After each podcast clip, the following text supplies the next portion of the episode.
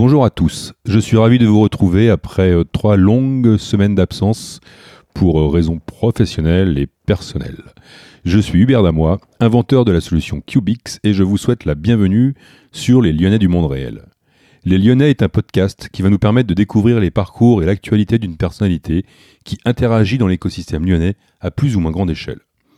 Le spectre des invités est large tant notre cité est riche de ces femmes et hommes qui sont entrepreneurs, politiciens, associatifs, sportifs ou simples citoyens, acteurs de leur ville. Outre le partage basé sur l'honnêteté et la générosité de la part de mon invité, je veux lui permettre de laisser une trace vocale à travers cet échange et peut-être nous dévoiler une partie des secrets de ses engagements. En parlant d'engagement, je reçois dans cet épisode 13 Charlotte Allégret. Charlotte m'a interpellé par le biais de son action auprès des entreprises en termes de formation et de création de liens. Mais pour ne rien vous cacher, lorsque nous nous sommes rencontrés pour préparer ce podcast, nous en sommes venus à parler de sa vie de lycéenne engagée par la Fidèle, puis d'étudiante enrôlée par SOS Racisme, et enfin du calvaire que cette organisation lui a fait vivre. Raison pour laquelle je consacrerai un second opus à son actualité du moment, à travers la parution d'un livre qu'elle est en train de coécrire. Ce premier chapitre va nous éclairer sur les proportions dramatiques que peuvent prendre un engagement politique. Chers euh, amis des Lyonnais du monde réel, je, me suis, je suis ici avec euh, Charlotte Allégret qui m'accueille euh, dans sa structure qui s'appelle Causons-nous. Elle nous en parlera un jour, j'espère. Euh, bonjour Charlotte. Bonjour. Charlotte est une lyonnaise, je crois. Euh, je, suis- je suis née à Grenoble, mais j'ai grandi à Lyon, ouais. Voilà. Euh, T'es née en quelle année? 88, Ok. Et donc j'ai 30 ans. T'as 30 ans, quel bel âge? Euh, Charlotte nous reçoit chez elle. C'est pas quelqu'un qui est très connu sur la place de Lyon, pas encore, en tout du moins. Mais c'est pas ce qui nous intéresse, les gens connus ou pas connus, c'est les gens qui ont des choses à dire. Et Charlotte va nous parler d'elle et de son expérience de jeune militante politique dans un premier temps. Et puis ensuite, dans un épisode euh, qui suivra, elle nous parlera de son activité professionnelle qui est euh, basée autour du principe de penser rond dans un monde carré ou de mettre euh, des ronds dans des rectangles, euh, enfin d'imbriquer ce qui n'est pas possible dans ce qui est possible. Super, c'est très très bien résumé. Voilà. Euh, bah, Charlotte, euh, la- laisse-nous écouter ta jeunesse, ce que tu as fait, tes études, euh, où est-ce que tu as été élevé, et puis je te poserai des questions sur, sur la suite des opérations. Ok, ça marche. Alors, comment je peux résumer ma vie Comment En es-tu arrivé à Lyon? Comment es-tu arrivé à Lyon? Euh, Je suis arrivée très tôt à Lyon. euh, J'avais 4 ans, c'est quand ma petite sœur est née. Ouais, Donc, euh, mon père est, euh, a été muté, il est prof de fac, ouais. et il a été muté sur la fac de Lyon. Donc voilà, comme ça qu'on est arrivé à Lyon. Et, et j'ai pas aimé Lyon Mhm. quand j'étais petite et j'ai adoré Lyon quand je suis revenue. Parce que je suis partie à Paris entre temps. Et quand je suis revenue, j'ai adoré Lyon. Et t'as pas aimé Lyon? Vous étiez de, à Lyon ou déjà à Villeurbanne? On était déjà à Villeurbanne. D'accord. Voilà. Ce qui est, tu sais, euh, Villeurbanne et Lyon, c'est Villeurbanne, c'est une ville dans la ville. Hein. Moi, j'adore Villeurbanne. Et ouais, pourquoi?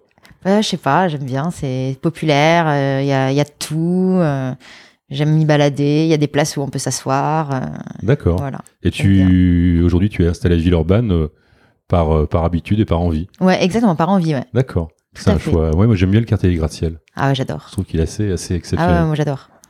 Et tu, euh, donc à Lyon, tu as une vie euh, de jeune fille et de jeune Exactement. J'ai fait mon donc j'ai fait mon lycée à Lyon. Ouais, Enfin, j'ai tout fait à Lyon, mais là particulièrement li- mon lycée, c'est ce qui a peut-être amené mon engagement. ouais, Donc comme ça, on va pouvoir euh, Ouais. raconter euh, ça.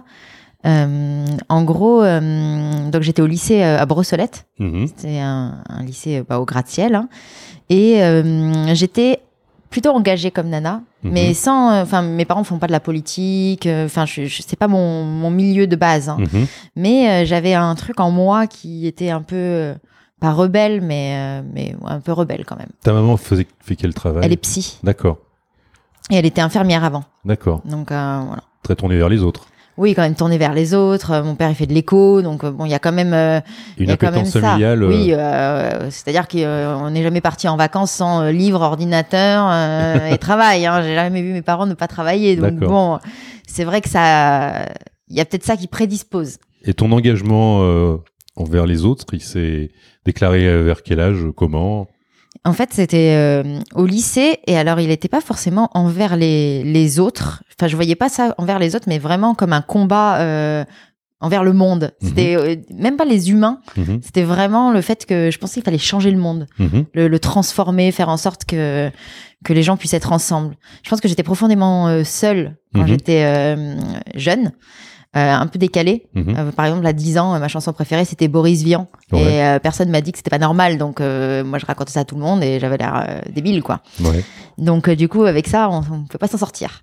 Et du coup, je pense que tout ça a, a fait que dès que je voyais des gens seuls ou des injustices ou des choses qui faisaient que les gens n'allaient pas se mélanger, mais plutôt se diviser, ça me broyait le ventre. Mais réellement physiquement. C'est-à-dire que ça me faisait quelque chose. Mais Boris Vian, t'écoutais du Boris Vian, tu en lisais ou? Non, j'écoutais. ah ouais, non, j'écoutais le déserteur. euh, Non, mais. T'as pas un piano à cocktail chez toi? Ah non, non, non, mais j'étais transportée par les paroles antimilitaristes, euh, mais à 10 ans, quoi. Donc c'est c'est très étrange. Bah oui, c'était une. Tout le monde écoutait les To Be Free et moi j'étais là-dessus, quoi. Ouais, alors euh, partir un jour sans retour, oui. Voilà. Mais, euh, mais j'aurais aimé. euh, je pense que ça aurait été bien que j'aime les To Be Free à cette époque. Ça m'aurait aidé peut-être à, à créer des liens. Et ton engagement, il est, ton engagement, il se, comment, il se- je sais pas comment tu l'exprimais au jour le jour. T'allais voir les profs, c'est pas normal que Ah bah alors, se passent comme Au, ça. au départ, pas tant que ça. Alors, mais de manière si peut-être informelle, euh, genre euh, quand euh, tout le monde pouvait pas partir en, en, en classe de voyage linguistique, là, Mhm. etc. euh, je me battais pour que toutes les classes partent, mais c'était de manière plutôt informelle. Et puis il y a eu un déclic un jour. Il y a donc j'étais pas très à l'aise au lycée et il y avait un devoir, une matière que j'adorais, c'était les TPE. En fait, les TPE, c'était des travaux euh, encadrés où, en fait, il fallait mélanger des matières. Alors moi, quand on a mélangé euh, l'histoire avec la socio ou euh, qu'on a dû mélanger la physique-chimie avec, euh, je sais pas, la géo, euh, je trouvais ça génial. Et donc, je m'étais éclatée. En plus, j'avais pris un sujet autour de l'immigration et les sans-papiers. Et ça m'avait tenu à cœur. Et là, d'un coup, en plein que j'étais dans ce, ce truc-là, Fillon, enfin Monsieur Fillon, ça se dit pas Fillon, Monsieur Fillon euh, a, a proposé un projet de loi de la réforme de l'éducation nationale. Mhm. Et euh, dans ce truc-là, il y avait la suppression des TPE. Et moi, c'était vraiment pour moi une catastrophe. Parce que je trouvais que c'était ce qui avait lié ma classe, ce qui avait fait en sorte que les gens pensent, euh, que les gens pensent ensemble, parce que c'est des travaux en groupe, euh, qu'on mélange des profs, qu'on mélange des... Enfin, c'était tellement ancré en moi que c'était ce genre de choses qui pouvaient euh, impacter euh, nos manières de penser, que je comprenais même pas qu'on les, qu'on les enlève. Et ça a été le début d'un vrai engagement Et là, t'avais quel âge au niveau au moment eh de ben, cette j'étais en réforme première, donc en première, on a quel âge? On a 16 ans. 16 ans, ouais. Ouais, 15-16 ans, j'avais. Donc c'était en euh, 2005. 2005, ouais. Voilà. C'était le gouvernement Chirac Non. ou Sarkozy. Ouais, c'était Sarko. Sarkozy, et Sarkozy à l'époque. ouais. Euh, Et lui était non, premier- Sarko, était 2007. Donc non, non, c'était encore Chirac. Chirac, oui, Fillon Ah ouais. était euh, ministre euh, Ouais, de l'éducation nationale. l'éducation nationale. Exactement, c'était encore Chirac. Ouais, Ah oui, c'est ouf. ouais, c'est ouf. C'est ouais. vieux maintenant. C'est vieux et jeune à la fois. ouais. Ah ouais, c'est dingue. Donc euh, en première, tu t'engages dans quel mouvement pour lutter contre ça? Alors, je m'engage pas dans un mouvement Ouais. parce que je savais même pas que ça existait. Mhm. Euh, je prends un papier et je me dis que je vais faire une pétition. Mhm. Et donc j'écris euh, que je suis contre les, la suppression des TPE et tout. Et je commence à faire signer ma pétition dans le lycée, dans la rue. Alors j'embarque deux ou trois copines avec moi, etc. Et euh, j'étais plutôt, euh, enfin je, comment on dit, pas naïve mais novice en fait Ouais, de, ouais, ces ouais, mouvements euh, politiques. Et donc du coup en fait j'ai été repérée Mhm. assez rapidement. Maintenant, je sais comment ça fonctionne, mais à l'époque, euh, bah, ils ont vu une petite nana euh, qui a monté sa pétition. On avait eu 5000 signatures en plus euh, sans Mhm. Internet. hein. donc euh, aujourd'hui, 5000, c'est rien. hein. C'est rien, ouais. Mais euh, à l'époque, euh, c'est énormément. C'était Mhm. beaucoup. En fait, aujourd'hui, on a un million de signatures, mais à l'époque, 5000, c'était beaucoup parce que c'était que à la main. c'est 5000 qualifiés, du coup. Ouais, ouais, oui, bon, 5000. qualifiés, euh, les pauvres gens, des fois, ils, je, suis pas sûre qu'ils comprenaient tout ce qu'on leur demandait de signer, mais bon, c'était qualifié en tout cas. En tout cas, on avait rencontré les gens pour qu'ils ouais, signent. ouais. Et, la- et la- du coup, euh, on s'est fait repérer comme ça. Enfin, je me suis fait repérer comme ça. D'accord. Et, Et là, euh, t'étais dans le dans le dans le quartier. Ouais, géographiquement, t'étais sur Villeurbanne. ouais Villeurbanne et un peu Lyon. J'allais aussi euh, faire signer euh, à la place Bellecour, je me rappelle, à la sortie du métro. euh. D'accord. Et tu euh, donc t'es tu fais signer cette pétition et t'es repéré par qui Comment? Alors, je suis d'abord repérée par euh, un mec de l'UNEF.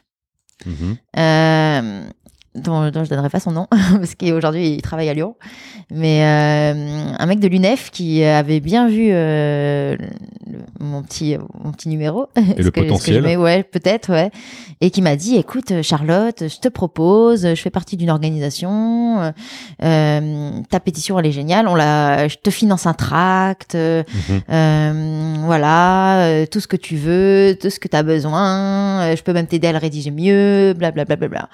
En plus, il était plus âgé que moi, euh, il s'intéressait à moi, je me suis dit, oh là là, et tout. Et donc, du coup, je me suis dit, ok, euh, go. Et en fait, euh, du coup, je me suis retrouvée dans les locaux de l'UNEF euh, à faire ce tract.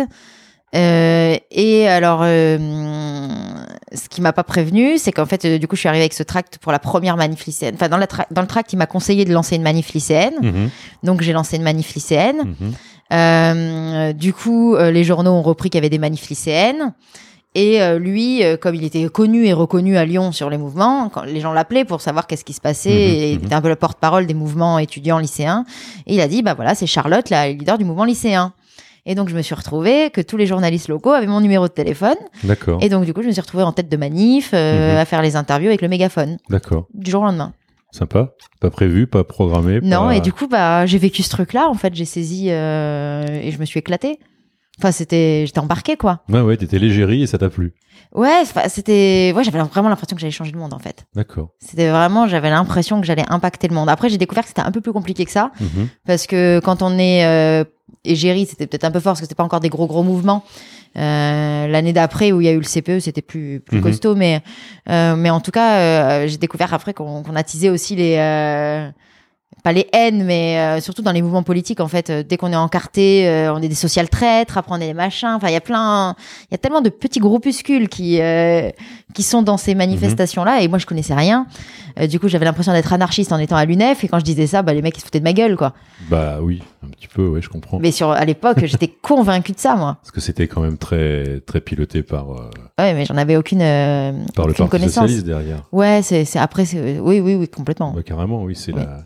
Il y a plusieurs mouvances au parti, mais euh, Bah. socialiste, mais lui, c'en est une, ouais. C'est pas celle sûr. que j'aurais été plus tard, Ouais, ouais, mais c'est- c'est là où ils viennent prendre les futurs cadres euh, exactement. et tout ce qui se passe par la suite. Exactement, j'a- j'apprendrai bien plus tard qu'ils ont une stratégie de recrutement dans les manifs où ils cherchent des bras ou des cadres. Mhm.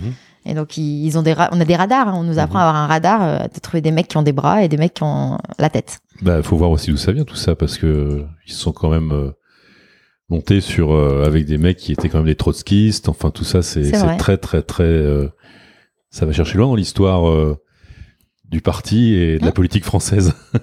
Donc C'est- ils sont loin d'être fous. Hein. Et Voilà. c'est à gauche comme à droite. Et moi j'ai découvert ça, voilà, sur le terrain. C'était une, une école de terrain. Donc tu fais tes premières manifs. Ensuite, l'année d'après, t'as le CPE. Ah ouais, alors l'année d'après, en fait, non, c'est c'est un peu plus. le laisse. switch s'est Ouais. fait et en fait, il est intéressant parce que je pense qu'il y a. euh, il y a beaucoup de mouvements qui, font vivre ça. En fait, on a euh, donc le, on vit le, le premier mouvement, etc. On fait les manifs. euh, du coup, je rencontre plein de gens, on se fait plein d'amis. Mhm. Euh, et et je, je pourrais le comparer avec ce qui se passe aussi avec les gilets jaunes et où ça se termine pas en fait ce genre Mhm. de mouvement. Et Mhm. j'expliquerai pourquoi. Mhm. Euh, ça me fait vraiment écho. En gros, euh, donc du coup là, le mouvement se termine et en fait c'est interminable pour nous parce Ouais. que on perd nos amis, nos liens, notre, euh, on est souvent les gens qui sont très très acteurs dans les euh, dans les mouvements euh, sociaux sont souvent des gens plutôt isolés ou enfin en tout cas pas, qui ont une certaine écorchure Mhm. euh, qui fait que hum, qu'on s'engage et donc du coup là enfin on fait lien, on est ensemble et en fait le l'arrêt du mouvement il est terrible.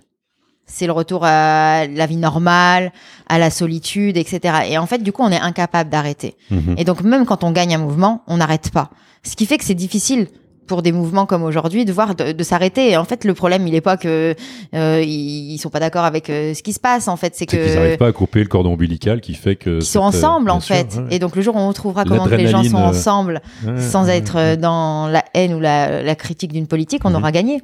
Et puis il y a une adrénaline, il y a une. Exactement. Et en fait, donc ça s'arrête pas comme ça. Donc Mhm. quand on, on comprend pas souvent pourquoi les gens n'arrêtent jamais de manifester jusqu'à ce que ça se délite, Mhm. c'est parce qu'en fait, c'est vraiment on a trouvé une place sociale qu'on n'a pas. Mhm. Et donc du coup, moi, D'autant plus quand t'es jeune, quand Ah ouais.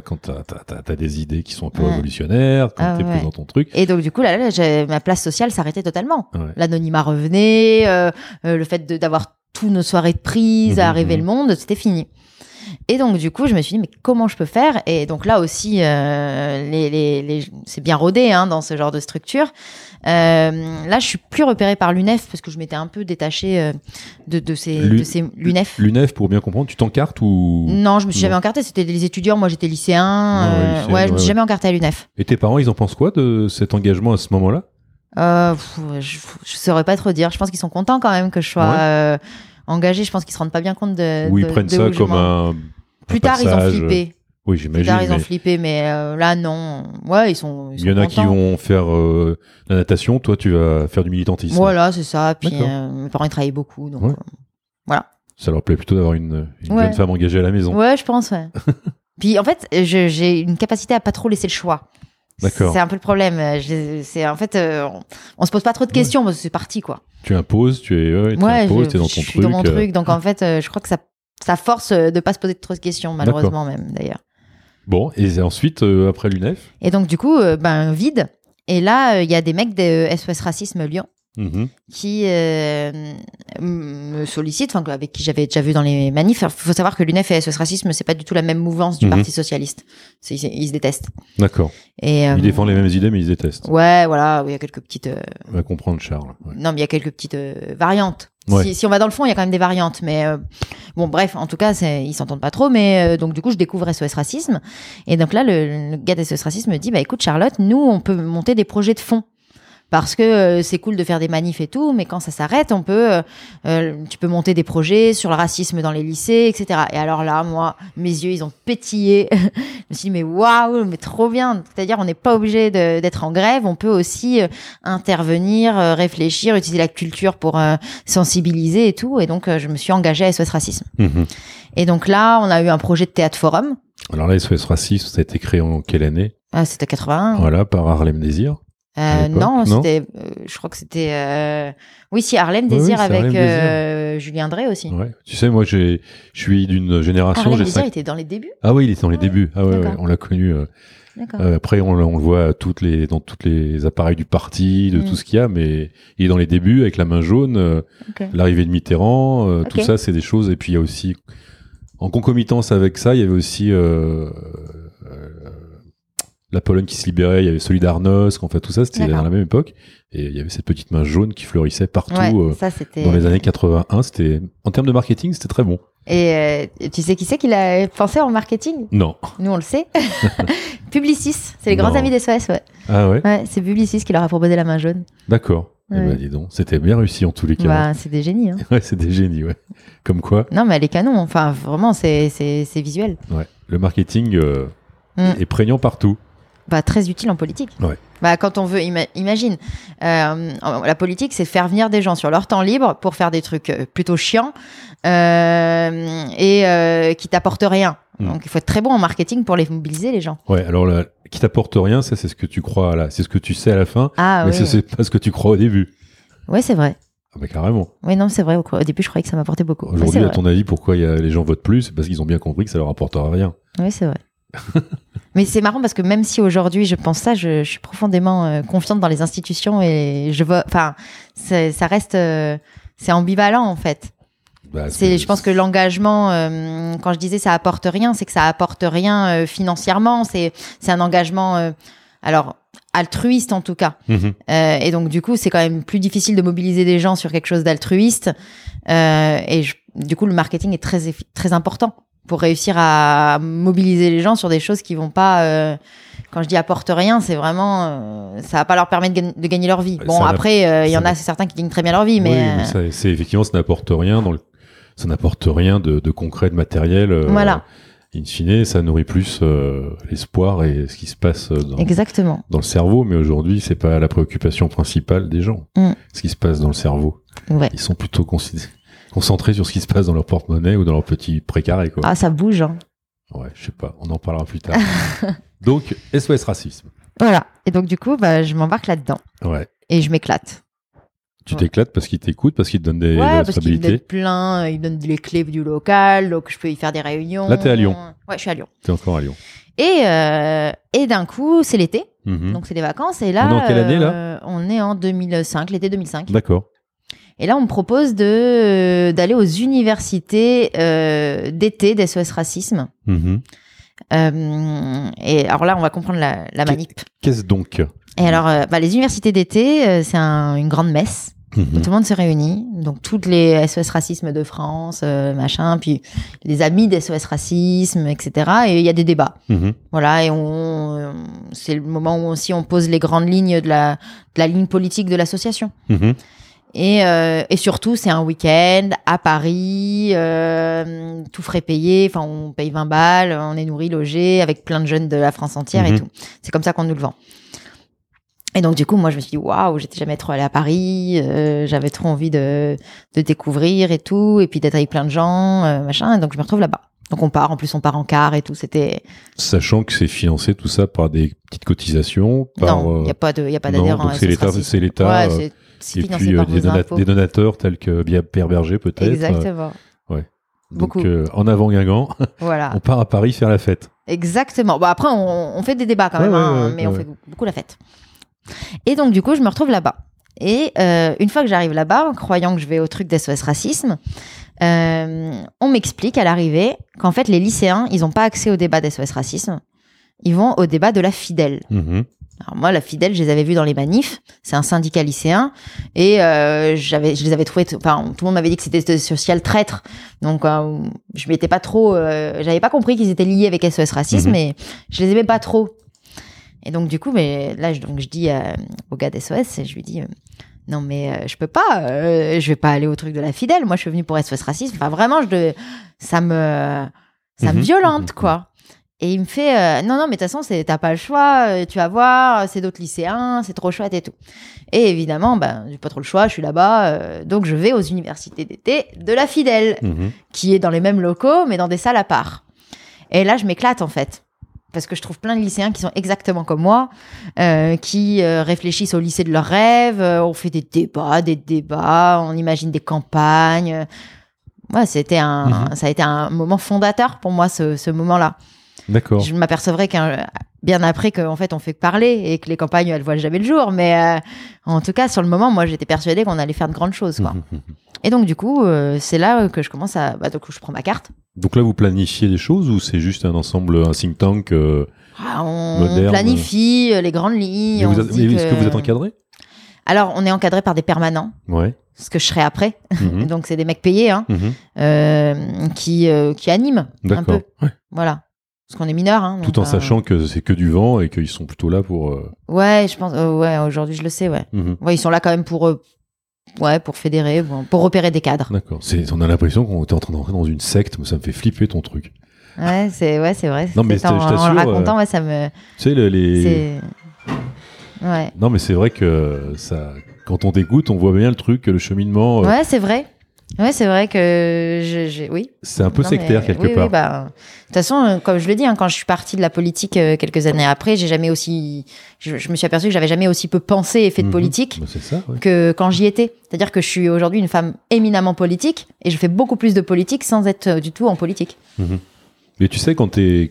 Enfin, moi, j'étais en pension et on était dans... j'étais dans des cercles fermés euh, entre nous, on discutait le soir jusque tard. Ouais. Puis euh, à un moment, tu te, tu te auto-convaincs de certaines choses Mm. parce que t'es dans une espèce d'aquarium. Ouais, tout à fait. Il y a rien qui. y a- Puis après, une- dès qu'il y a une, une interaction extérieure, tu dis non, mais on est complètement con. Enfin, Mm. allez, on va se coucher. On va... Ouais, puis nous, on apprenait à, à voir les autres comme des ennemis. Donc, euh, ouais. il y avait les bons, les méchants. Enfin, ça, ça, ça construit son cerveau, en fait. Ouais, ouais, ouais, c'est clair. Ça le façonne.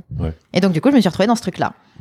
Et là, j'ai pris ma carte à la fidèle. Mais convaincu que t'étais dans le truc à fond. Quoi. Ah, mais j'étais. Mais... Fond, à fond. Ah ouais, ouais, puis alors, je pense qu'ils ont bien vu que j'étais à fond. Hein. Parce qu'ils ont misé, ils ont vraiment bien misé sur moi. hein. Et je me suis éclatée, en fait. Et donc, du coup, bah, je suis repartie à Lyon. Et là, je me suis dit, ben, euh, il faut que je monte la fidèle à Lyon. Ils n'avaient pas d'antenne, donc ça les intéressait. C'est une grosse ville, machin. Donc, j'ai monté la fidèle à Lyon. J'ai trouvé des, des, des gars motivés et tout. Et on a monté la fidèle. D'accord. Ce qui Donc, a la fait que. Fédération indépendante et démocratique lycéenne. ce qui a fait qu'en quelques semaines, sans même m'en rendre compte, on est devenu le plus gros comité lyonnais, le plus gros comité de France. D'accord. Donc je vous laisse imaginer que en fait il n'y avait pas gros- grand monde en fait. Mhm, mhm. Et euh, moi j'avais l'impression parce qu'on était trop fort, mais c'est qu'en fait euh, il y en a peu qui passent à l'action. Et moi je suis quand même très euh, terre à terre. C'est-à-dire que je une fois, en fait, c'est même des fois un problème, mais une fois que j'ai eu une idée, il faut qu'elle soit concrète, en fait. C'est-à-dire que si j'ai décidé qu'on faisait un truc pour euh, sur les sans-papiers, euh, si dans trois semaines j'ai pas mis les premières pierres pour organiser ce truc-là, euh, ben je souffre Mhm. réellement. Donc du coup, euh, euh, en fait, je- ça, me- ça me suffisait pas moi d'aller dans les débats et j'allais au charbon quoi. T'es dans l'engagement politique tel qu'il doit l'être.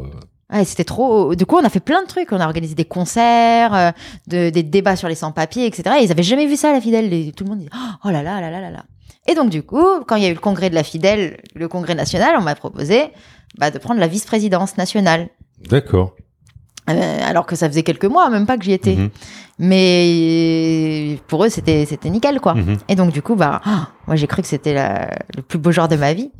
Alors, j'ai raconté ça à ma mère. Ma mère, elle fait ouais, bon. On, on en rigole encore aujourd'hui. J'avais pas compris qu'elle me dit oui, bon. Mais moi, c'était, j'avais l'impression, euh, c'est bon, j'étais présidente de la République, quoi. Non, mais vraiment, faut, faut s'imaginer, c'était un truc pour moi. euh.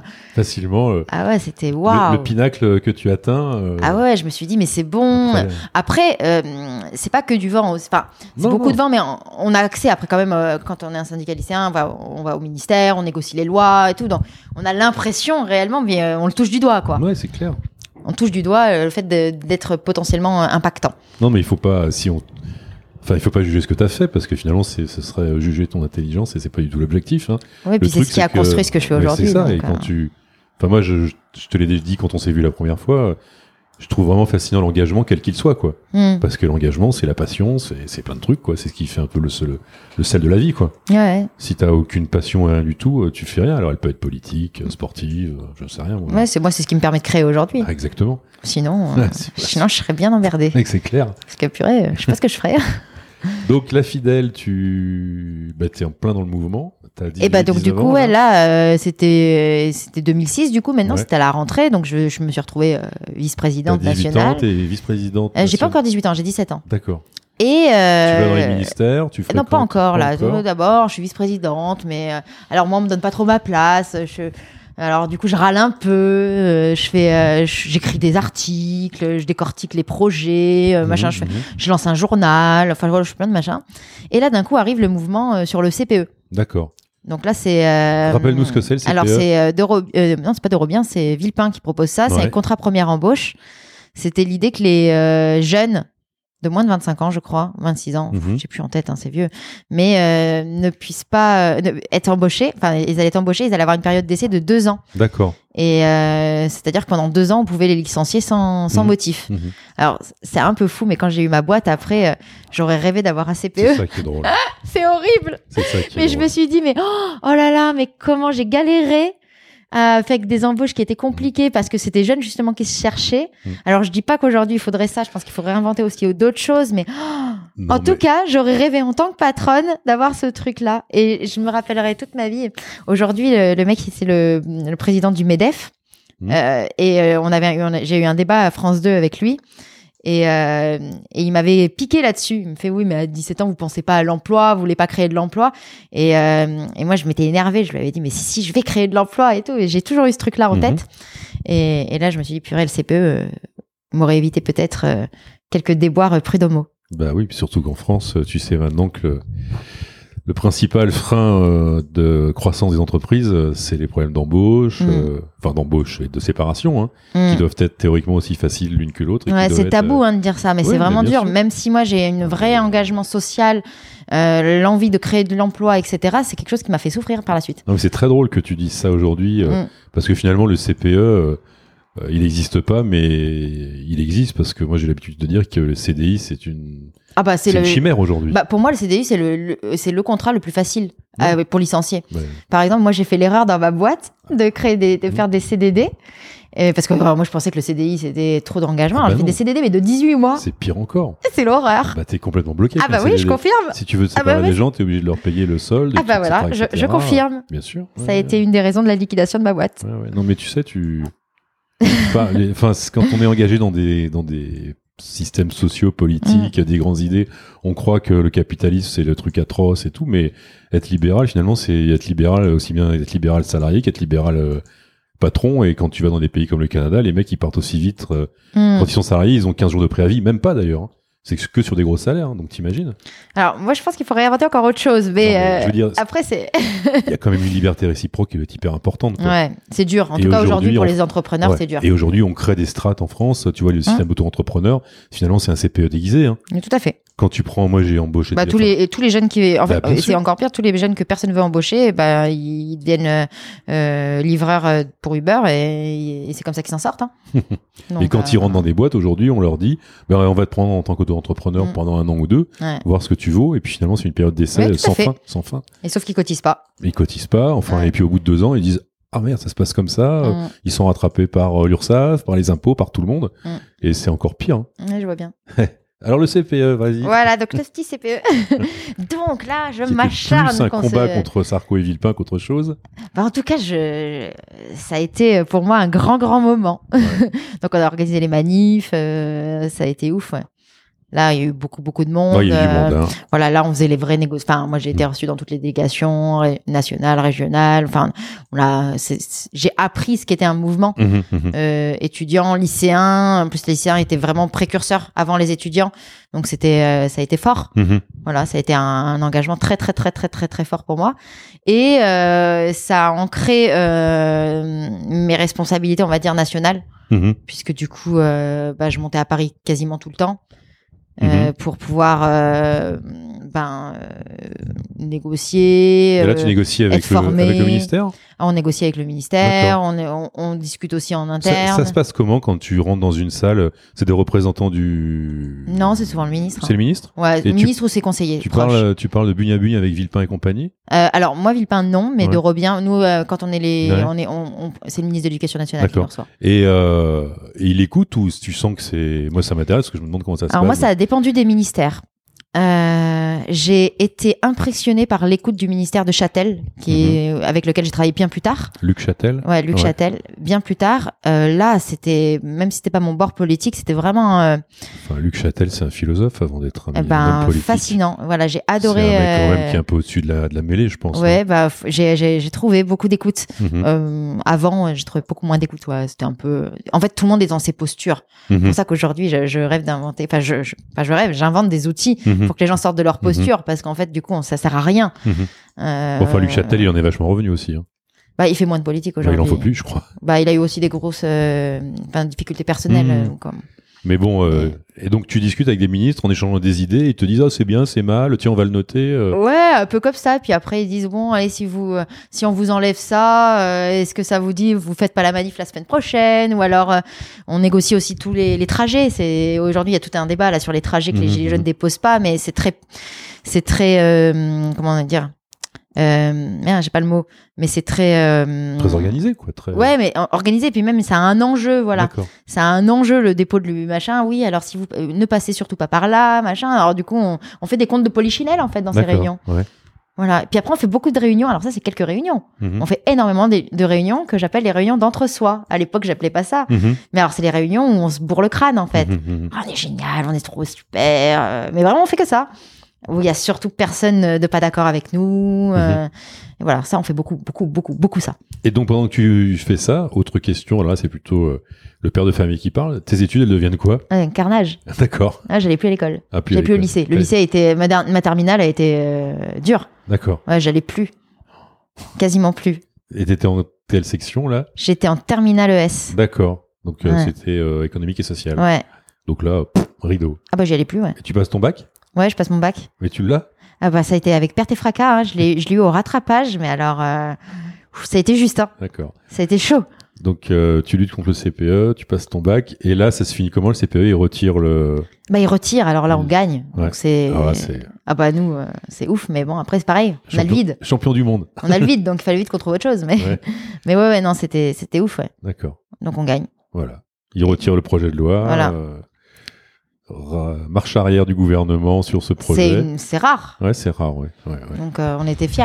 Hmm. On était très fiers et du coup, euh, bah, après, euh, ça nous a permis de travailler, enfin en tout cas, j'avais cet, cet espoir-là, mais de travailler sur euh, les questions de l'homophobie, de, de la violence dans les lycées. Enfin voilà, on a repris des, des Mhm. sujets euh, du coup qu'on qu'on négocie avec le gouvernement. Et là, t'es encore euh, à la fidèle. Ouais, je suis encore à la fidèle, mais ça va être euh, euh, dur parce qu'en fait, je suis plus lycéenne. Après. Mhm. Là, j'ai eu mon bac, c'est la fin de l'année, et donc, du coup, je vais être étudiante. D'accord.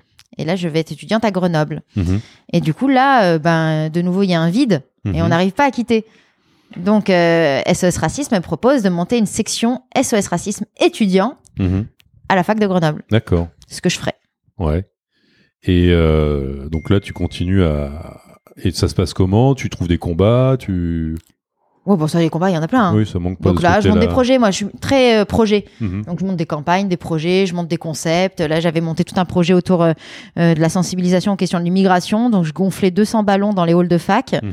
Sous, en bas de chaque ballon euh, de la ficelle, il y avait une question qui posait question sur ce qu'on en pensait. Et la réponse était en haut du ballon. Donc, il fallait tirer le ballon. Mhm. Voilà, je faisais plein de trucs un peu comme ça pour amener le débat où il n'y en avait pas. Pour amener les gens. Moi, mon obsession, c'était d'amener les gens à penser. Euh, et donc, du coup, je faisais plein de trucs comme ça. Non, mais ça doit pas être. euh, C'est bien parce qu'en France, euh, amener les gens à penser, tu... il y a tellement de vide que. Ah oui, Il y a du boulot. Hein. Oui, bah, j'ai- non, mais je, je manquais pas de trucs. Enfin, c'était vraiment, ça a été, ouais. ça a été très chouette. Ouais. Et du coup, là, on, est, on arrive en 2006, Mhm. 2007, Mhm. et ça va être la campagne présidentielle. Exact, ouais. Et donc là, euh, ben, SOS Racisme, c'est la pause, en fait. Mhm. Pendant la campagne présidentielle, tous les bras et les cerveaux d'SOS Racisme, on nous dit, mais formellement, bon, ben voilà, maintenant, euh, ben, vous êtes derrière le PS. D'accord. Donc, euh, toute euh, l'activité de l'association, elle est consacrée à la campagne présidentielle. D'accord. Donc 2000. Tous les euh, salariés ouais, d'SOS Racisme bossent pour la campagne, tout le monde. C'est les primaires de gauche. Elles sont passées déjà. Elles sont passées. C'est Hollande. Non, c'est Ségolène là. Ségolène Royal, pardon. Ouais. Ouais, Oh non, 2018. ou- 2007. 2007. Enfin, non, mais je. Donc c'est Ségolène Royal qui est face à.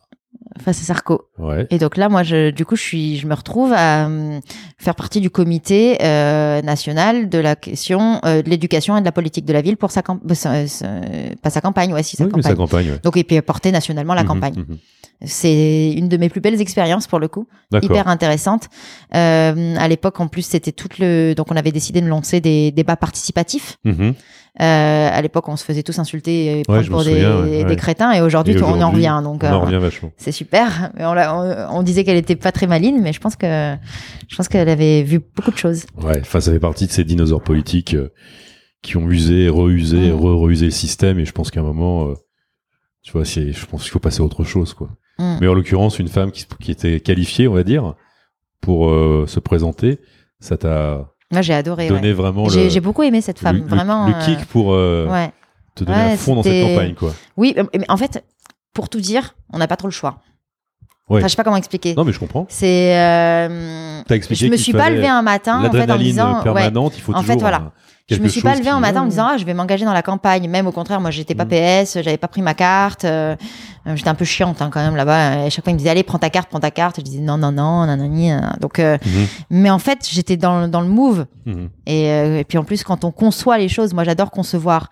Et là, comme j'étais dans les petits papiers, bah, je concevais les campagnes, les, les slogans, euh, les choix, euh, les types de débats, les formats, organiser les meetings. Donc Enfin, j'étais des- à Grenoble, mais Oui. j'allais à Paris tous Oui, les week-ends. C'était Paris, Paris, Paris. Je faisais. Paris-Grenoble. D'accord. Et euh, t'avais combien d'heures de cours? Pas long, pas énorme, j'imagine. Si, J'avais énormément d'heures de cours et donc je travaillais beaucoup. Parce que t'étais Pour le en coup, quel j'étais euh, j'étais en DUT carrière sociale. Ah oui, DUT. Et oui, j'ai adoré, en des fait. cours, oui. J'ai adoré, adoré, adoré. Et je me suis beaucoup engagée dans ma. J'ai fini major de ma promo, donc euh, Ah bah super. ouais. c'était vraiment pour moi, euh, ça a été une révélation. D'accord. Ah ouais, ça a été une révélation ces études. Je pense que c'est ce qui m'a sauvé la vie, hein. Super. D'accord. vraiment. Et donc euh, la la campagne présidentielle. Bon, vous vous engagez Donc là, je colle les affiches toute la nuit. Bah, je vais encore ouais. le lendemain matin. C'était, c'était ouf. Hein. Pas de pas de porte à porte. Ah, si, on a tout fait. Voilà. Ah, on a tout fait. Tractage, Ah, tout fait. euh, tout, tout, tout, Ah ouais, tout ce qu'il fait dans une campagne traditionnelle. Ah ouais, c'était dingue. Et là, par contre, en termes de numérique, la campagne, elle- ça balbutie de ce côté-là ou c'est numériquement et Non, digitalement, euh, ça peu, encore. oui, À l'époque, très très peu. c'est un, Un peu, hein.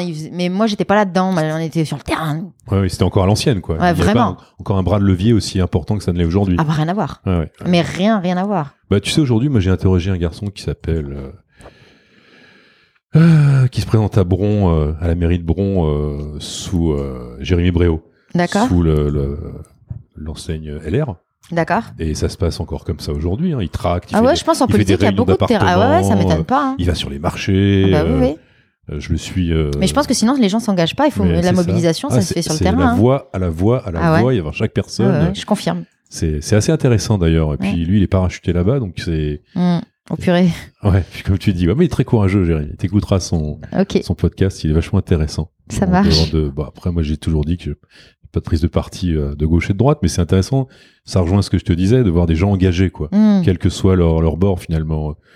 Euh, J'interroge de la même manière quelqu'un qui fait partie euh, du Front National que du que d'un autre truc, quoi, parce que je pense que faut chercher le- des explications assez loin dans tout ça. Et donc tu- J'aurais encore un peu de mal à, à côtoyer le Front National, mais. euh, Pourquoi? C'est pas. Ah. C'est comme l'extrême gauche, hein, c'est la même chose. Les extrêmes se rejoignent Oui, oui, toujours. hein. oui, oui, oui. Oui, j'aurais du mal. Ouais, je sais, Les deux. vais. Bah oui, non, mais les deux, c'est clair. Mais il faut le J'ai- faire avec, euh, avec un peu de, de recul pour Mm. comprendre tout ça. Et donc, tu, bah, les- malheureusement, les élections, bah, vous les perdez? Et ben ouais, on les perd. Oh, c'était. Oh, il faut que je vous raconte un moment, mais oh, un moment de solitude dans cette défaite de la. Parce qu'on était vraiment, on y croyait à mort, hein, Ouais. quand même. On y Bah, pour croyait le à faire, il faut y Et croire. en plus, on s'en prenait plein la gueule dans le PS, qu'ils nous détestaient tous. Ouais, ouais. Ils détestaient Ségolène Royal, donc en fait, on se faisait voler les tracts. on- Donc on en avait bavé de chez bavé de chez bavé, mais on y croyait à mort. Et euh, sur le, sur le, en fait, on, on est parti en bagnole avec des copains pour aller à Paris pour voir les résultats à C'est quelle date, ça? Ah, C'était en mai euh, 2017. C'est toujours en mer. Ouais, 6 mai. Genre, Ouais. Je m'en souviendrai toute ma vie. 2007 2007, ouais. Ouais. Ah, toute ma vie, je m'en souviendrai. Donc, on part en bagnole. On était comme des dingues avec notre petit pique-nique et tout pour monter à Paris. Et euh, on reçoit un texto euh, dans la voiture. Euh, nous annonçant qu'on avait perdu les élections. Mais à- parce qu'à 15h, on le Oui, sait. on le sait à 15h. Donc, euh, voilà, nous. euh, Il y a par- les sondages sortis du Ouais, puis surtout, nous, on faisait partie de la campagne. Donc, euh, voilà. Ouais. Donc, on nous a dit euh, à 15h, c'est c'est Ça s'est joué quoi 47, 53, Je sais non? plus, De j'ai plus en mémoire, tête. je crois. Et, et là, on était, sur la- on était en voiture en train d'aller pour aller voir les résultats. On était au taquet et d'un coup, hop, et en plus, on pouvait pas le dire. Donc les gens ont croisé, on faisait ouais, Ségolène dans les voitures et tout. Putain, on était au bout de nos vies. Ouais, J'imagine. Ah, ça a été un long moment, ça. Ouais. On était, c'était dur. Bad trip. Ouais, c'était du- dur. On était, c'était dur. ouais. Bah oui, je- que ça se comprend, hein, même si ouais, ça se comprend facilement. C'est- Ouais, ça a été dur. Grosse déception. Ouais. Donc là, demi-tour, retour à. Grenoble. Retour vide. Ouais, retour à vide, plus de projet, plus rien, tout s'effondre. Bah voilà. Que ça doit être euh, on-off en plus. hein. Ouais, c'est vraiment. euh, ouais, c'est violent. Mm. Ouais, ouais. Très direct. Bon, bah, du coup, je, ça me permet de finir mon, mon cursus tranquillou. euh, Mhm. euh, et puis, je continue mes actions dans les facs et Ouais. tout. euh, voilà, j'étais forte de cette expérience. Et là, je passe mon année, mes deux années de. Enfin, on est en 2008 après. Mhm. Et là, je suis en fac de géographie. Mhm. Et euh, pour travailler sur la question de l'aménagement du territoire et surtout de moi ce qui me fascinait c'était le mélange entre les populations la question Ouais. des ghettos Ouais. donc je fais ça mais euh, la fac de géo à, à Grenoble elle est euh, beaucoup plus euh, comment on appelle? Ancrée science science donc je me retrouve à faire plutôt le géosystème des montagnes Mhm. donc enfin moi je suis quand même une fille du béton Mhm. alors j'a- j'adore la, la nature et les montagnes mais moi le béton me fascine c'est le Mhm. béton qui me Mhm. permet de créer Là-bas, t'es plutôt chez Arun Tazieff hein, ah voilà c'est un peu la galère là à Grenoble. hein. J'étais- en- galère. Et en fait, je dis ça parce que c'est ce qui va avoir forgé ma une de mes décisions Mhm. qui, qui va être très impactante dans ma vie. Donc, je souffrais Mhm. dans cette euh, dernière, parce que j'avais eu mon DUT carrière sociale, euh, en étant major de ma promo, je m'étais éclatée. Et moi, je voulais aller en sociaux, mais les profs m'ont dit en sociaux, c'est dommage, Mhm. euh, t'as vraiment du, de l'avenir et Du tout, va en géographie, tu vas, autre chose, ouais. tu vas avoir, tu vas nourrir une autre partie intellectuelle et tu vas pouvoir Mhm. aller plus loin. Et j'ai quand même souffert. Bon, j'ai appris plein de choses et que je regrette pas du tout, du tout aujourd'hui, parce que ce que je fais euh, en, en design urbain, par exemple, je m'inspire beaucoup de mes cours de géographie. Ouais. Mais mine de rien, euh, c'était, euh, je sais pas comment dire. Je, je me, Tu l'accomplissais pas, quoi. ah ouais, pas du tout. Ouais. J'étais nulle. Ouais, Non, mais ouais. surtout, j'étais très très nulle. D'accord. Moi, étudier les glaciers, j'étais nulle. Puis j'étais directement en troisième année, donc j'étais nulle. et donc là, euh, il y a Dominique Sopo, qui est le président d'SOS Racisme, qui m'appelle et qui me propose euh, un poste à Paris. Tu sais qu'il y a une énorme corrélation entre la, la géo et la politique, quand même. Oui. hein. Si t'as des Ah oui. transferts de Ah population, bah oui, non mais c'est passionnant. hein. Ah non, non clair. mais je regrette pas du tout euh, ça. hein. Mais euh, moins maintenant, mais bon. Enfin, quoi que. Si si énormément. Oui, Après les- les- c'était peu le contenu de nos cours. Ouais, ouais, ouais. J'attendais ça et c'était peu. Il fallait plus aller à Sciences Po. Les réfugiés climatiques et tout ça aujourd'hui. Voilà. euh, Enfin, à l'époque, on en parlait beaucoup moins qu'aujourd'hui. Beaucoup moins. Quoique quand même. Dominique Sopo, qui est donc il m'appelle, est président d'SOS Racisme, Racisme, ouais. qui l'est toujours d'ailleurs, Ouais, et euh, qui me propose de prendre un poste à Paris. d'accord. pour euh, gérer euh, tout ce qui va être euh, éducation, Mhm. politique de la ville et particulièrement la direction de la Fidèle. D'accord. Voilà, de- d'être la permanente en fait. D'accord. Mais en- dans ce que tu expliques, la, la fidèle, en fait, c'était limite une, euh, une branche de SOS Racisme. Ah oui, oui, bah, c'est- en fait, c'est une, une émanation, Émanation, de d'accord, racisme. Pour les enfants. En fait, en- ouais, exactement. mais c'est marrant parce qu'il y a SOS Racisme, il y a la version pour enfants qui est la fidèle, la version pour ados, enfin étudiants qui est SOS Fac, Mhm. la version pour femmes qui est ni pute ni soumise, et la version pour euh, banlieue qui est la maison des potes. Donc il y a vraiment tout un. D'accord. Et donc, suivant qui on est et où on est, on se retrouve dans une des branches, quoi. D'accord. Et ça, euh, à l'époque, ça regroupe combien de personnes? Alors, ça dépend, ça, ça... réellement, Mhm. de personnes qui dirigent Ouais, et qui ouais. y sont, euh, je sais pas, une quarantaine. D'accord. C'est Sur toute la France, hein. franchement, je vous jure, il y a personne. hein. et c'est vraiment un bras armé finalement d'un parti politique, quoi. Ouais. Ça lève des gens quand on en a besoin. ça- Bah, la campagne présidentielle, par ça, exemple, on était tous là. Que des gens qui travaillent pour euh, zéro en plus, Euh, ouais, ou qui sont payés, mais par les subventions publiques. par les subventions publiques. Donc Dominique Sopo te contacte pour euh, monter à Paris, t'acceptes Ouais, j'accepte. et tu te relances dans ce dans ce corps perdu, Ah ouais, là, ça a été le dans carnage. cette là. mission. Ouais. Ouais, moi, j'avais l'impression que c'était le plus beau jour de ma vie aussi encore. D'accord. Et en fait, là, je suis allée dans un panier de crabes. Ils avaient trouvé vraiment la, la cible parfaite entre guillemets quoi. Ouais, cible, ouais, mais- j'ai- du mal à me dire ça, mais ouais, sûrement. Te hein. dévouer corps et âme, euh, Sûrement, ouais. une passionnariat euh, Ah ouais. des temps modernes. euh, Ah j'étais prête taquet, à ouais. prendre tous les tous les sujets à bras le corps. Ouais, on me sort de Antigone, alors. euh, tellement, au bout de- tellement à fond. D'accord. Et ça, tu, tu survis là-dedans pendant combien de temps? Et ben, en fait, avec le poste à Paris, j'ai survécu un an. D'accord. Un an. Ou là, euh, C'est En un an, j'ai été atomisée, en fait. d'accord. Enfin, c'est le mot qu'ils utilisent. Ils atomisent. Bah, je- j'ai Donc, du euh, mal à reprends, comprendre mais- euh, euh, comment euh, un, on va dire une association euh, trouve des gens euh, comme toi qui sont hyper, euh, qui sont à fond dans le truc, qui sont passionnés. euh, Mm. Enfin, il y aurait que du positif à en retirer de gens comme toi. Ouais, ouais, ouais. C'est et ce par que quel biais euh, ils arrivent à les détruire en un an et pour en arriver euh, bah, à ce qui s'est passé ensuite, quoi? Je... C'est conscient ou c'est pas conscient? Enfin, je sais pas. une- Alors, de moi, j'ai l'intime conviction que c'est quand même un système bien rodé D'accord. et que moi, j'ai- envie de dire que c'est conscient Mhm. Parce que c'est quand même bien organisé et que Mais Ça se système bien rodé dans le sens, dans le sens où ils sont là pour, euh, pour te, te presser, pour. euh, en fait, euh, c'est simple. C'est soit ils te pressent et tu pètes un câble mhm. et t'es atomisé et tu pars, soit ils te pressent et t'es es très intégré. Oui. Et du coup, tu prends. En fait, c'est c'est de la Tu sélection naturelle. Tu décolles dans le système, quoi. Oui, ça. Exactement, en fait. Ouais, ouais, on repart. On parlait du darwinisme tout à l'heure. Mhm. Euh, on, en- on y revient. Voilà. Non, mais c'est vraiment comme ça, en fait. Donc, du coup. euh, Donc toi, on- pendant un an, font- ils- on est une machine de guerre, Ouais. en fait. Pendant un an, tu fais tout ce qui doit être fait dans cette association. Ah euh, ouais. Je fais tout. Je fais tout. Tout. Puis en plus, alors moi j'ai plein d'idées. Alors je monte une bibliothèque pour les jeunes, je monte mhm. plein de projets. Enfin, en fait, la, la spécificité, je pense, entre moi et d'autres euh, personnes qui se sont engagées là-dedans, c'est que moi j'ai tellement besoin de concret Oui, tu concrétises que tout, je quoi. concrétisais tout. Mhm. Et c'est ça, là, c'est beaucoup dérangé en fait. Mhm.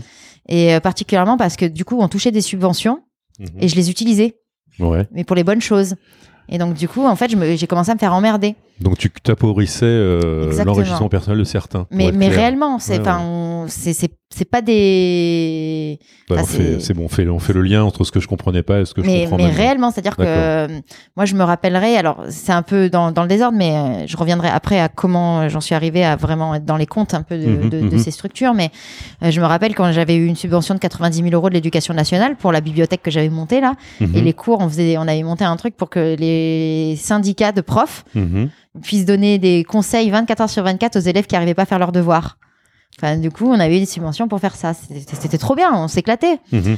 Et en fait, euh, bah, quand j'ai touché la subvention, Qui était de 90 000 euros, Ouais. j'ai Sopo, donc 10 000 Sopo, qui m'appelle et qui me fait euh, Ah oui, au fait, euh, la fidèle, elle doit 32 000 euros à, à SOS. merci de me faire le virement. Pardon? Mhm. Et moi, j'ai pas voulu faire le virement. Mhm. Mais ça a été le début de la fin. D'accord. C'est-à-dire qu'en en fait, euh, il y avait tellement des, des magouilles financières que Ouais, ça gêne en fait qu'on fasse les projets. Dis ce que tu as envie de dire, euh, ne prends, tu vois, ne porte pas le flanc à des critiques futures ou quoi que ce soit. Qui pourrait être, bah non, mais si jamais tu dis des choses, euh, Oui, je vais aller en prison après. non, non, mais ces gens-là sont tellement à l'écoute de tout que ça te porte pas. Oui, bah, je- tu vois. oui, Tu vois oui, ce que je veux c'est dire vrai. Non, non, mais je te dis ça, c'est Bon, bien. bref, voilà. C'est bienveillant. hein. moi, ça m'intéresse, mais c'est bienveillant. hein. Ok. Mais ouais, en fait, le, moi, ce que je comprenais pas, c'était comment quelqu'un comme toi qui est hyper impliqué dans le truc, euh, enfin, quand tu gères une boîte, des gens comme toi, on en rêve, quoi. Ouais, bah, et pourtant, on m'embauche pas. Qui hein. met du concret, du concret, du concret. c'est vrai. Et Et donc là, le lien, il est là, d'accord. C'est que l'argent qui est versé euh, sous forme. euh, Ouais, ça dérange en fait. euh, Ça dérange. Ouais. ah, c'est hyper. Enfin, c'est. Ouais. Enfin, j'ai pas de mots parce que je trouve ça tellement Mm. dégueulasse. Et donc, tu t'aperçois que ça, ça convient pas. Je m'appelle que ça pue en À fait. ton appétence, C'est compliqué, euh, que tout ouais. est compliqué. En fait, la première chose que je m'aperçois, c'est que je suis montée pour être payée. Hein. J'ai salariée. Ouais. Moi, j'ai jamais été très riche, Mhm, donc euh, mhm, j'avais mhm. vraiment besoin de mon salaire. Bien sûr. Bah, vivre à Paris. Et, euh, ah ouais, et en fait, bah, mon salaire, il est pas tombé. quoi, ouais. Bien Il venait pas. J'avais pas mon salaire. Premier mois, pas de salaire. Deuxième mois, pas de salaire. Troisième mois, pas de salaire. Là, je me dis, c'est la merde. C'est la vraie, vraie merde. Et euh, j'osais pas trop le dire à mes parents parce qu'ils m'avaient déjà déconseillé de monter.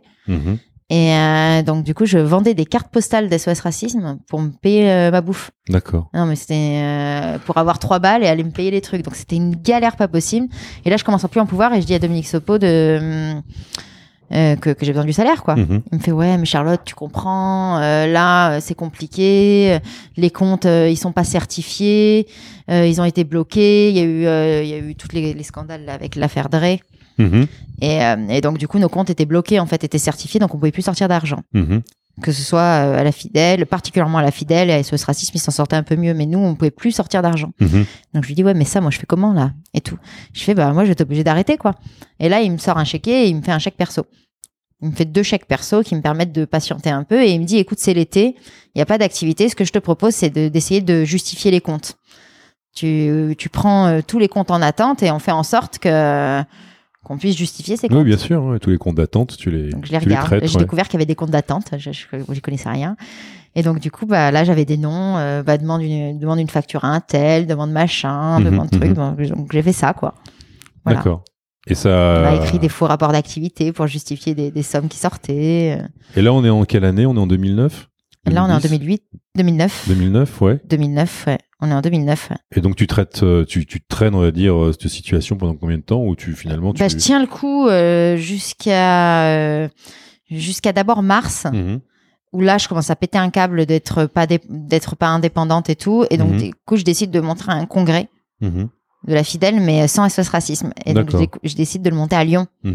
Et d'encarter plein de gens et de faire un truc un peu pour euh, pour euh, noter une indépendance Ouais. et donc on le fait ça cartonne on a une belle équipe de lycéens on monte des beaux projets euh, on Et, fait- et- et- et juridiquement, tu es toujours encadré par la fidèle, du coup? ouais bah ouais la fidèle mais c'est Mhm. une structure juridique euh, autonome D'accord. donc du coup Locale. euh, bah nationale là National, d'accord. Ouais. Et donc, du coup, je gère ce truc-là et les liens avec SOS Racisme se délitent Mhm. fortement. Mhm. Ils me détestent, je les déteste. euh, on est sous tension, quoi. Non, mais vraiment sous tension. Ils m'emmerdent vraiment, Mhm. je les emmerde vraiment. euh, enfin, voilà. Mais moi, je fais mes campagnes. Voilà. J'ai fait une, une des très belles campagnes qui, qui m'aura marqué euh, autour de l'homophobie. On a même fait le JT de TF1. euh, voilà, on a été primés. Voilà, avec les jeunes de quartier, on a fait des trucs vraiment. euh, Enfin, on faisait des vraies actions. Mhm. C'était trop chouette. Ce qui te plaisait, qui, Ah, je me suis éclatée. ton, ton cœur de métier, quoi. Enfin, Voilà. ce que tu voulais faire euh, Ouais. depuis le début, du concret, du exactement. concret, du concret. Ouais, et puis euh, réfléchir à ce que ça faisait, Mhm. ce qui marchait, ce qui marchait pas. Que j'ai un, un rapport très important à la recherche, moi. Mhm. Et donc, du coup, dès que je fais quelque chose, euh, j'ai besoin d'analyser les, les, ce qui a marché, ce qui n'a pas marché, ce que, qu'est-ce qui a impacté réellement la société, ce qui n'a pas impacté, etc. Donc, Puis finalement, euh, tu, tu, tu balayes un petit peu la- le côté politique. Ouais, euh, là, j'étais plus dedans. gauche, droite, euh, Ah ouais, tu t'en fiches, dedans, tu fais les ouais. choses pour les gens. Bah, c'est là que j'ai beaucoup travaillé avec. Châtel, ouais. Ouais, pour, tu fais les choses pour la société, pour les gens, pour, euh, pour le bien-être. Enfin, il y a plus de côté euh, je suis de gauche, je suis de droite et je lutte contre. quoi. Ouais, c'était passionnant, en tout cas. Ah, D'accord. Je trouve ça vachement intéressant. Mais j'ai pas tenu longtemps. Et pourquoi? Et parce qu'en fait, bah, j'ai chopé la rougeole. Ah, d'accord. J'étais vraiment fatiguée Ton quand corps même. a dit stop. Ah ouais, mais vraiment. Ouais, ouais. Et en fait, le temps que j'ai chopé la, la rougeole, euh, bah, ce qu'il faut savoir qu'en politique, c'est quand même à l'arrache. hein.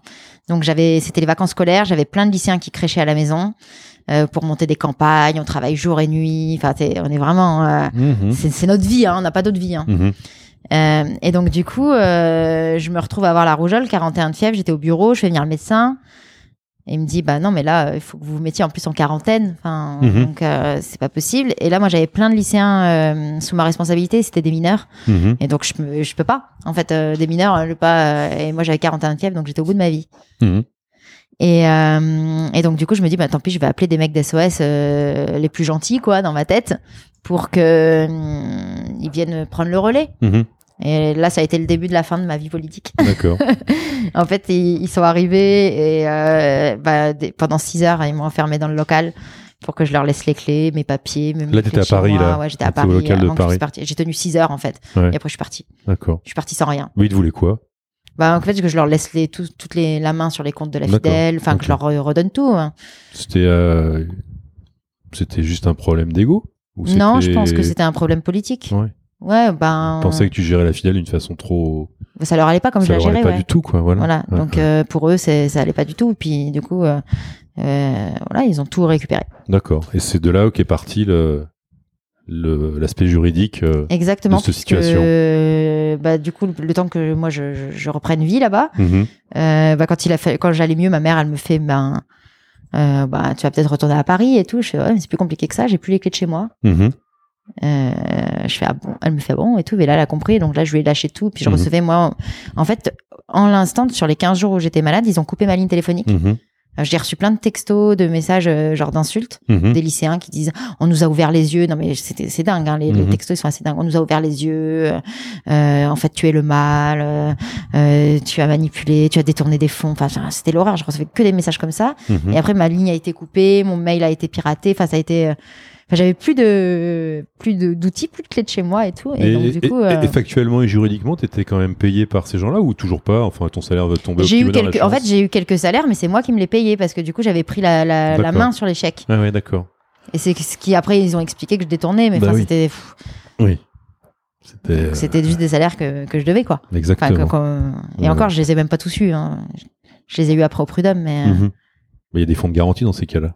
T'as dû, t'as dû l'apprendre après. Et bah non ouais, mais c'est pas ça qui m'a payé. euh, c'est bien eux qui m'ont payé. Mais enfin, Enfin bref. Voilà. Donc tu donc là, j'ai plus rien. t'as plus rien. Donc Ouais. là on est en 2010. Ouais.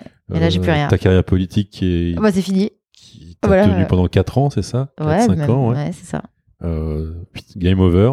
Game Donc over. là on passe au juridique, euh, procès. euh, Alors, pas tout de suite. euh, déjà, je me remets mhm, parce que j'ai cru que j'allais mourir. hein. mhm. Donc, euh, déjà, je me remets. En plus, j'avais des menaces et tout. Donc, il a fallu que je ouais, déménage. physiquement, t'as marqué le coup. quoi. Ouais, puis, ouais, puis il fallait que je déménage et tout. Donc, euh, c'était compliqué. Parce que j'avais les menaces et tout. Les Mhm. C'était compliqué. Bon. Donc, ça a été une période compliquée. Grosse désillusion. euh, Et euh, du coup, ça a été l'été. Ouais. Et euh, là, je suis partie chez, chez mes parents en vacances. Et en fait, j'étais inscrite à la fac en parallèle. Et ma mère elle me, et mon père, ils me disent bah, fais ton mémoire. mhm. Fais ton mémoire, ça va te faire du bien. Et j'ai fait mon mémoire sur SOS Racisme. D'accord. Et sur leur méthode de. Ouais, mais je me suis éclatée. D'accord. Ouais, j'ai eu une très bonne note et tout. Ça m'a fait du bien. C'était une façon de purger tout ça, un Ouais, j'ai j'ai travaillé sur. euh, mais ça- non, mais surtout, moi, j'ai besoin de mettre de l'intellect. Mhm. Et j'ai j'ai fait un mémoire sur la dépolitisation de ces mouvements-là, en fait. Sur le fait qu'aujourd'hui, on dépolitise euh, pour euh, justement euh, en- massifier le mouvement, mais du coup, Mhm. il n'y a plus de fond, en fait. Mhm. Donc voilà, ça m'a, c'était chouette. Ça Ouais, m'a permis de rebondir. Finalement, toi, tu l'as dépolitisé de par tes actions au quotidien avec la En fidèle. fait, euh, j'appelle pas politique la même chose. D'accord. Euh, dépolitiser, c'est pas euh, s'éloigner du PS pour C'est moi. la façade. Dépo- non, la politique pour moi, c'est la, la pensée, en fait. Oui, d'accord. Et donc, eux, ils dépolitisent, ça veut dire qu'ils enlèvent la pensée. toute la substance. Voilà, c'est ce que j'explique Mhm, mhm. dans mon mémoire. Ouais, bah c'est ce dont on se rend compte au quotidien, de toute façon. hein. Oui, je pense que j'ai rien inventé. hein. Non, non, mais je veux dire, ça a l'air tellement. Et à la fin, tu finalement, c'est eux qui te licencient. Donc qui Ah ouais, voilà. Alors du coup, la- voilà, j'ai pas eu le temps en fait. de- voilà, moi euh, j'ai pas eu le temps de faire du truc juridique parce Ouais, qu'en fait, je suis pas du tout procédurière moi. Euh, Quand t'es donc, jeune, euh, euh, la procédure. euh, Ouais, mais bah, j'ai eu des salariés qui étaient bien procéduriers et oui, mais jeunes. ça, hein. c'était après ça. Oui, mais ça, c'était après ça. Mais moi, j'étais pas procédurière. Ouais. Et donc, du coup, euh, eh ben ouais, j'ai reçu une lettre de licenciement pour faute lourde. Ouais. Alors, faute lourde, c'est rare. Bah, il y a. Carviel. Faute, faute réelle et sérieuse, c'est tout. euh, faute grave et ensuite faute lourde. Ah ouais, faute lourde, c'est rare. Ouais, Là, t'as le droit à rien théoriquement. Ah, rien du tout. C'est hyper Et rare c'est aujourd'hui. terrible. ouais. Ouais. Enfin, plus, euh, c'était très dur. psychologiquement, c'est chiant. horrible. C'était horrible. C'était horrible. Voilà. Ça a été le début des, des, des boires juridiques. Ok. Bon, on va passer. Ta... Je pense que ça vaut pas trop le coup de de parler de tout ça. Ouais. Ce qui s'est passé derrière. Bah voilà, ça n'a j'ai eu les prud'hommes. Eu- euh, voilà. euh, je me suis aperçu quand maintenant j'ai perdu des, des, des, des prud'hommes avec les salariés que j'ai eu dans mon ancienne Mhm. boîte. Je me suis aperçu que j'avais pas tant gagné que ça finalement. Mhm, mhm. Donc voilà. Et puis euh, au pénal, le dossier a été perdu, reperdu, et j'ai décidé de retirer ma plainte. D'accord. Et c'est toi qui as perdu le dossier à chaque fois? Non non, il a Ah, été il- perdu, perdu physiquement. Ah, physiquement. Ah oui, il était perdu. Ah, comme par hasard. Voilà. D'accord. C'est sûr que dans le syndicat de la magistrature, qui est très à droite, comme chacun le sait, hein, c'est quand même bizarre. Perdu. Eh ben, écoute, euh, ensuite, une fois que tu as eu toutes ces, toutes ces petites euh, désillusions, t'as décidé de repartir sur des choses qui sont, à mon avis, beaucoup plus constructives. Ouais, en fait, euh, ce qui a été très euh, difficile pour moi, c'était que euh, j'avais plus d'outils pour euh, interroger le monde. Mhm, Et en fait, mon obsession, c'est d'interroger le monde. mhm, Et donc, du coup, euh, comme j'avais plus d'outils euh, politiques, et ben, il a fallu que je trouve d'autres outils. mhm. Et j'ai eu la chance de trouver une petite annonce à Pôle emploi. La NPE à l'époque, je crois, en plus. Ouais, Pôle emploi, peut-être. Pôle déjà. emploi, déjà, je crois. Ouais, déjà. ouais. Et donc, du coup, qui proposait de s'occuper de la coordination d'un lieu euh, dans un quartier pour travailler sur euh, le mélange culturel Mhm. et euh, la création de liens sociaux. Ça, c'est à Grenoble. Non, à Paris À Paris aussi. aussi. ouais. D'accord. Et donc, ça a été un, mon rebond, on va dire. D'accord. Ta Voilà. psychothérapie. Ouais, c'est génial. Alors là, j'ai appris encore plein de choses. euh, Voilà. Et Le mémoire sur SOS Racisme. Et En ensuite, fait, c'est la pensée, ma psychothérapie. Voilà. Dès qu'on interroge et qu'on pense, ça sauve en fait. Ouais. Puisqu'après on comprend, on itère, on invente. et moi, ça c'est vraiment euh, ce que j'aime faire. C'est ce que le cerveau doit jamais s'arrêter de penser s'il veut être éveillé et rester en vie. Et c'est pour ça que mon, mon métier aujourd'hui, c'est d'apprendre aux gens à penser. Mhm, Et j'a- J'appelle ça euh, le muscle, à muscler les cerveaux en fait. mhm. Pour moi, c'est comme du sport. D'accord. Et euh, je pense que plus on apprend aux gens à penser, plus on arrivera à vivre ensemble. Ouais, puis le cerveau, il, il passe sa vie à, à croître. Ah ouais, mais c'est dingue. On dit que Et même ceux qu'on euh, pense les plus nuls ouais. sont tellement bons. Non, et puis, euh, et puis on dit qu'on perd des, des cellules euh, année Mm. après année, mais c'est faux. J'ai lu un bouquin l'autre jour où ils expliquaient que Mm.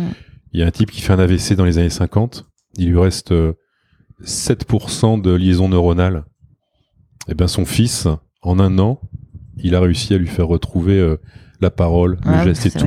pas. Et en fait, c'est avec les 7% qui restaient et qui ont été réactivés, réactivés, réactivés. Ils ont réussi à. Et aujourd'hui, c'est des théories qui sont. Mm. Bah, c'est Cyrulnik aussi qui développe ça comme Ouais. une théorie qui dit que jamais ça s'arrête, quoi. Ouais, moi je trouve ça ouf en fait euh, tout ce qu'on peut euh, si on, on enseigne la curiosité, euh, euh, le, le fait d'être aligné avec soi, d'être bien en confiance avec soi, de lever leurs autocensures, etc. Ah, mais- moi je suis impressionnée de ce que ce que je fais dans mon métier. Et t'es dans un aspect qui est intellectuel et culturel. Et j'ai lu un bouquin euh, il y a pas longtemps sur euh, cette histoire. Je sais pas si tu as entendu parler de ce jeune garçon marin. Oui, si j'ai entendu parler. Voilà. Donc sa mère vient d'écrire un bouquin qui est ouf, puissant. Et cette dame explique, euh, alors d'un point de vue purement physique, comment le cerveau de son fils qui était donné pour, Ah oui. euh, je Mort. le dis cash, mort, Ouais. elle a réussi à force d'abnégation, de combat contre le système, hein, Mm. mais euh, à- de puissance et de trouver des, des de bouquiner et de pousser son fils Mm. à, à- son cerveau à rematurer et regrandir quoi. Mm. Et donc si tu veux, c'est aussi vrai dans une culture que dans un Ouais. acte physique Ouais, cool. et on n'est jamais mort quoi quelque Mm. part. euh, alors malheureusement, euh, il y a des cas qui sont désespérés, mais en l'occurrence, euh, au plus profond de soi, on est on a la capacité de grandir et d'avancer quoi. Ouais, bah je crois que c'est c'est inti- c'est je suis intimement convaincue de ça. Ah mais j'en suis sûr. Et toi, dans tous les traumatismes qui, t'ont- qui te sont arrivés, je pense que c'est ce qui t'a construit maintenant euh, pour la suite des opérations. Ouais, carrément. C'est ce qui me donne euh, aussi cette créativité. C'est-à-dire que tellement j'ai vécu la souffrance des institutions Mhm. et je, je garde quand même un amour profond des institutions. Je pense que c'est hyper important euh, qu'il y ait une organisation politique, une vie politique, euh, Mhm. des politiques, euh, des institutions, etc.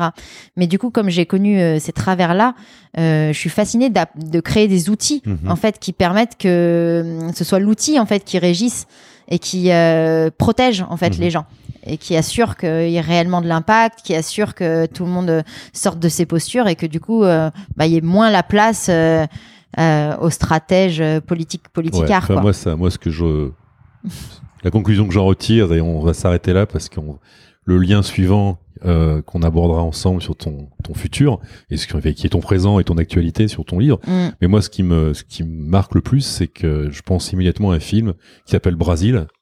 J'ai pas vu. T'as pas vu Brasil Non. C'est un film. Ah ouais. que c'est un film Faut que de, je vois ce film. de Terry Gilliam de mémoire. D'accord. qui est hallucinant et qui c'est le- ça broie l'administration qui broie les gens. Mais faut que je vois ce film. Ah oui, tu connais pas Brasil Non. Ben voilà, tu regarderas Brasil. Oh là là, trop bien. Il est terrible ce film. Non mais il est terrible parce que tu vas voir euh, Ah ouais. t'as une ouais, une bonne euh, un trait d'union avec ce qui t'a D'accord. ce qui t'a broyé quoi. En fait, Bon, bah, je vais voir ça. Euh, je te remercie infiniment. Ça marche. On a dit qu'on parlait 20 minutes hein. Ah, c'est une catastrophe. Voilà, 1h02, c'est Ah non, magnifique. Je pense que pas fait le- non, non, non, personne l'a fait parce que c'était intéressant et puis on n'est pas rentré dans des on n'est pas rentré dans le pathos, on est resté hyper factuel et moi j'ai trouvé ça hyper intéressant et j'espère que ça apportera des choses à- aux gens qui nous écoutent. Mm. Merci infiniment Charlotte. Ça marche. À bientôt. Au revoir. Au revoir.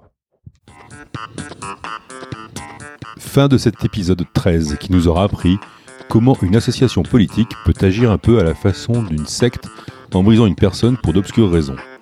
Je remercie encore Charlotte pour son honnêteté et nous la retrouverons très vite lors de la parution de son livre qui sera consacré à la formation en entreprise à travers un nouveau principe qu'elle est en train de mettre en place. Je fais cela bénévolement et afin de faciliter les écoutes, je vous demande de vous abonner au Lyonnais du Monde Réel sur SoundCloud ou iTunes et de me donner la note de 5 étoiles. Cela fera croître mon audience, les épisodes apparaîtront automatiquement sur vos appareils et la propagation de la bonne parole sera facilitée. Pour me joindre, il suffit de le faire via LinkedIn à Hubert Damois ou bien de m'envoyer un email à hubertdamois.gmail.com. Je vous laisse partager cet échange à l'envie et vous souhaite une excellente journée. À bientôt. Au revoir.